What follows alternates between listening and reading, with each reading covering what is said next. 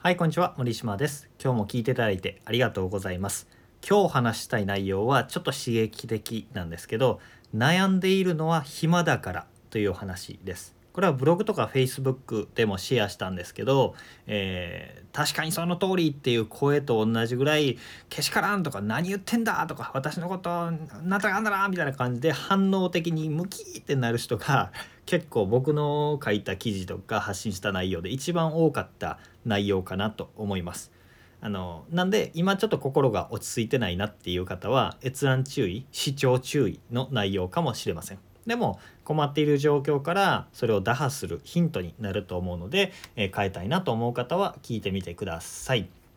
えー僕がですね起業して間もない頃に資金繰りが苦しくてもう来月貯金がちょっとしかないみたいなこれ払ったらどうするんだろうみたいな時期に、えー経営者の大先輩に相談する機会があったんですねお食事してそこでちょっと質問できる時間がちょっとだけあって、えーその時にこんなことを僕は言ったわけです N さんという方なんですけど N さん僕は今困ってて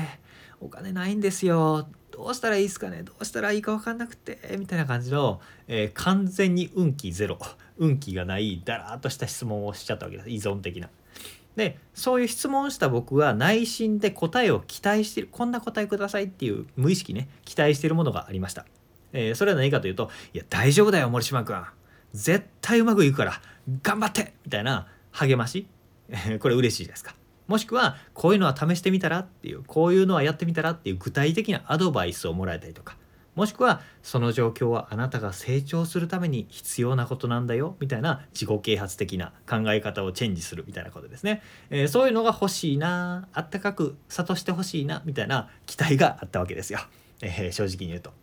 でもその大事業家の先輩から言われた言葉は衝撃的でえーその時言われた言葉通りに言うと「へえ森島ちゃんは暇なんだね」って言われたんですよね。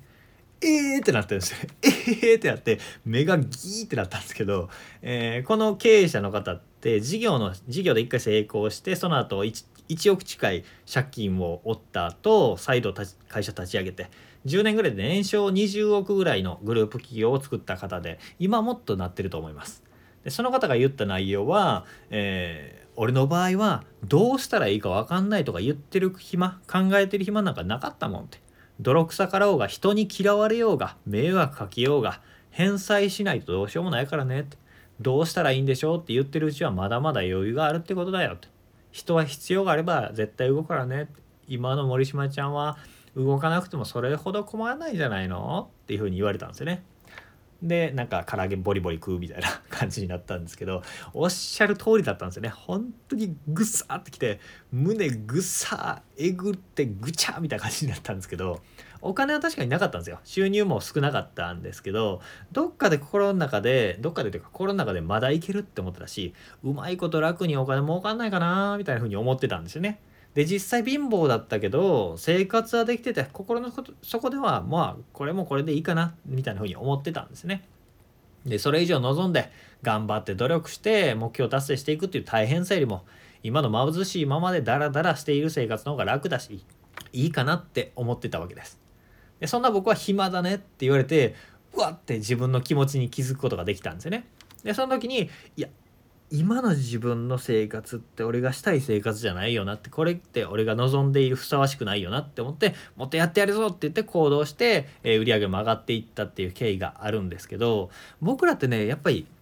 あの困ったことに2つあって1つが初期設定が怠惰なんですよ。努力をしないようにっていう風にできてるんですね。現状維持が最高っていう風になってるからずっと昨日のままの今日を生きるみたいな風にセットされてるんですね。だから意図的に変えていかないといけない。もう一つが貧乏だったり人間関係の不和痛みそして不健康とか面白くない忙しい日常っていう痛みに慣れてしまうっていうこの特性があるんですよね。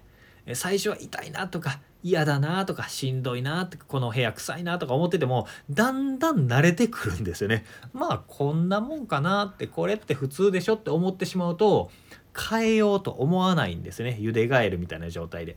でも普通を生きたんじゃなくて理想を生きたいんだ理想の人生にしたいんだ自分の人生変えたいんだこんなもんじゃないんだって思うんだったら、えー変える必要があるわけです。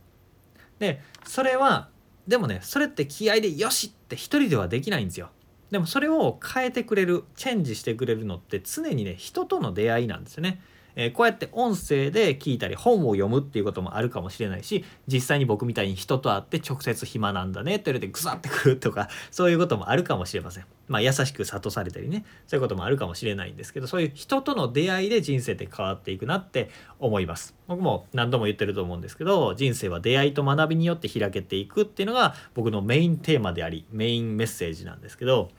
あのオリンピック選手とかのメンタルコーチングをしている、え西田文夫さんっていう方がいるんですよ。もう経営者の会でも結構有名な人なんですけど、えその人が「月の大原則」っていう本の中で言っている言葉があって成功するのに才能実力能力勤勉一切いりません。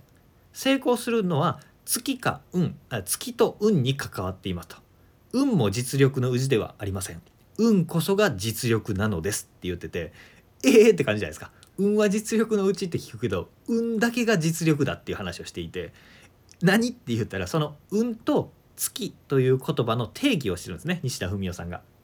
月とは何かというと出会いであると。